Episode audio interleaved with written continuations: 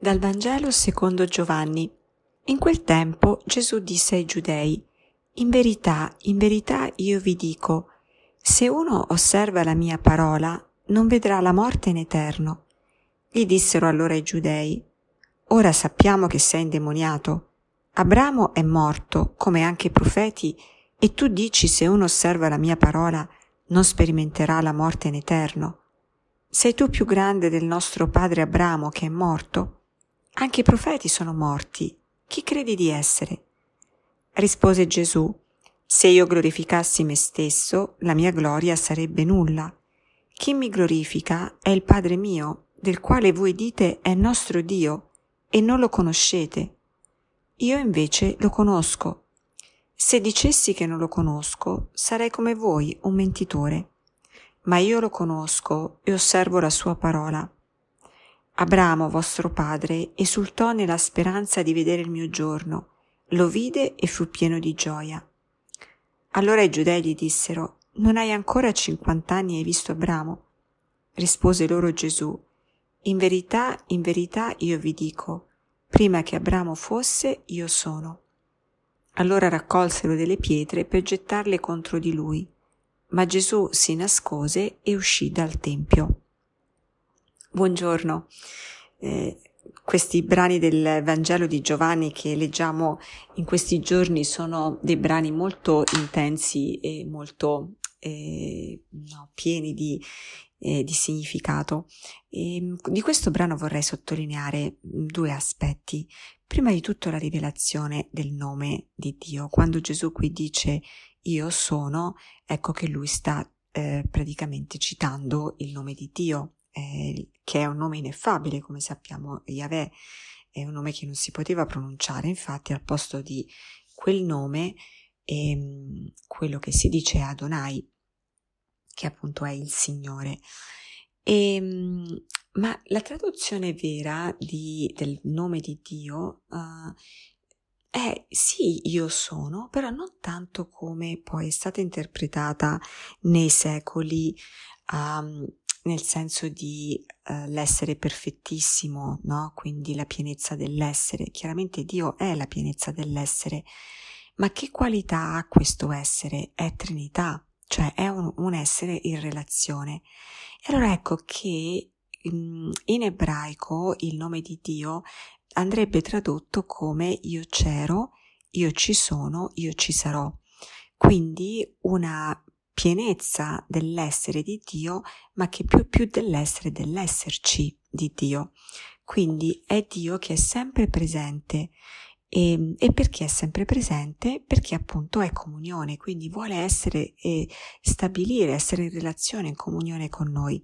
E quindi ecco perché um, questo è ancora, ancora più in qualche maniera sconvolgente eh, il rendersi conto che l'umanità per cui Dio si è fatto uomo e a cui Gesù sta rivelando io ci sono, io sono qui per voi e do la mia vita per voi, ecco che l'umanità proprio è l'antitesi, no? Cioè quello che fa i giudei che rappresentano appunto un po' gli esseri umani che non riconoscono Dio, ecco che eh, si allontanano, no? Quindi non entrano in questa comunione ma si staccano, ne sono scandalizzati, la interpretano come se fosse una bestemmia, per quello vogliono lanciare pietre a Gesù, no? E l'altro punto, e quindi questo chiaramente ci interroga, no? Ci interroga sulla come un po' tutto questo periodo, questo Vangelo anche di Giovanni ci interroga sulla nostra fede. Voglio io entrare in questa comunione con Dio, voglio io rispondere a un Dio che mi dice io ci sono, voglio rispondere eccomi, voglio rispondere ci sono anch'io, o che altro tipo di risposta voglio dare? Ecco oggi che tipo di risposta voglio dare a questo ci sono di Dio per me. E, ehm, e poi l'altro mm, brevissimo accenno a questa parola che anche di questo i giudei rimangono scandalizzati quando, quando Gesù dice eh, se uno osserva la mia parola non vedrà la morte in eterno. Come fa Gesù a dire questo? Mm, la parola, il termine parola in ebraico è dabar e dabar ha il significato non solo della parola, come lo intendiamo noi poi nella nostra mentalità che abbiamo preso un po' dalla filosofia greca, no? che è più la parola è più um, appunto un concetto, um, sono mh, appunto le parole sono quasi delle conv- convenzioni, no? sono dei concetti eh, che diamo a delle realtà. Um, ma la parola in ebraico ha una, ha una, valenza di azione, cioè una parola efficace potremmo dire, una parola che compie qualcosa, che cambia, trasforma la realtà. È per questo che la parola di Cristo può annientare la morte, perché Lui è la parola, Lui è il verbo e Lui è la vita, quindi non c'è nulla che può andare contro questa parola, che può essere più forte di questa parola. E questo lo dovremmo sempre ricordare, soprattutto nei momenti di tentazione, primo che la parola di Dio è più forte della tentazione e che la parola di Dio è nelle nostre mani. Noi abbiamo a che fare, noi abbiamo a nostra disposizione, quindi noi possiamo sempre vincere la tentazione se abbiamo con noi la parola di Dio a portata di mano, no? Quindi se meditiamo questa parola di Dio, se meditiamo la parola di Dio quotidianamente, avremo sempre una citazione del Vangelo che ci torna utile in qualsiasi momento della nostra vita.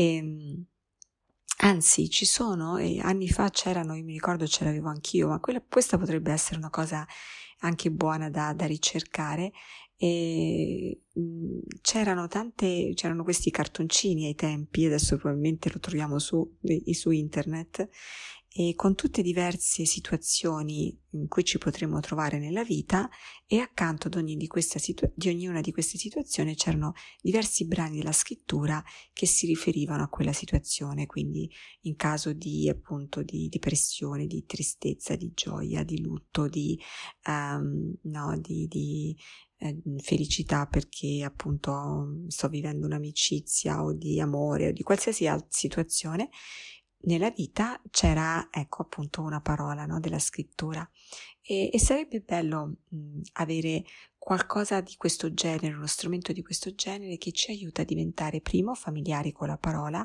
ma poi secondo ad avere sempre la parola a disposizione quando effettivamente se ne presenta il bisogno in una determinata circostanza. E con questo vi auguro una buona continuazione di questi ultimi giorni di Quaresima e, e buona giornata.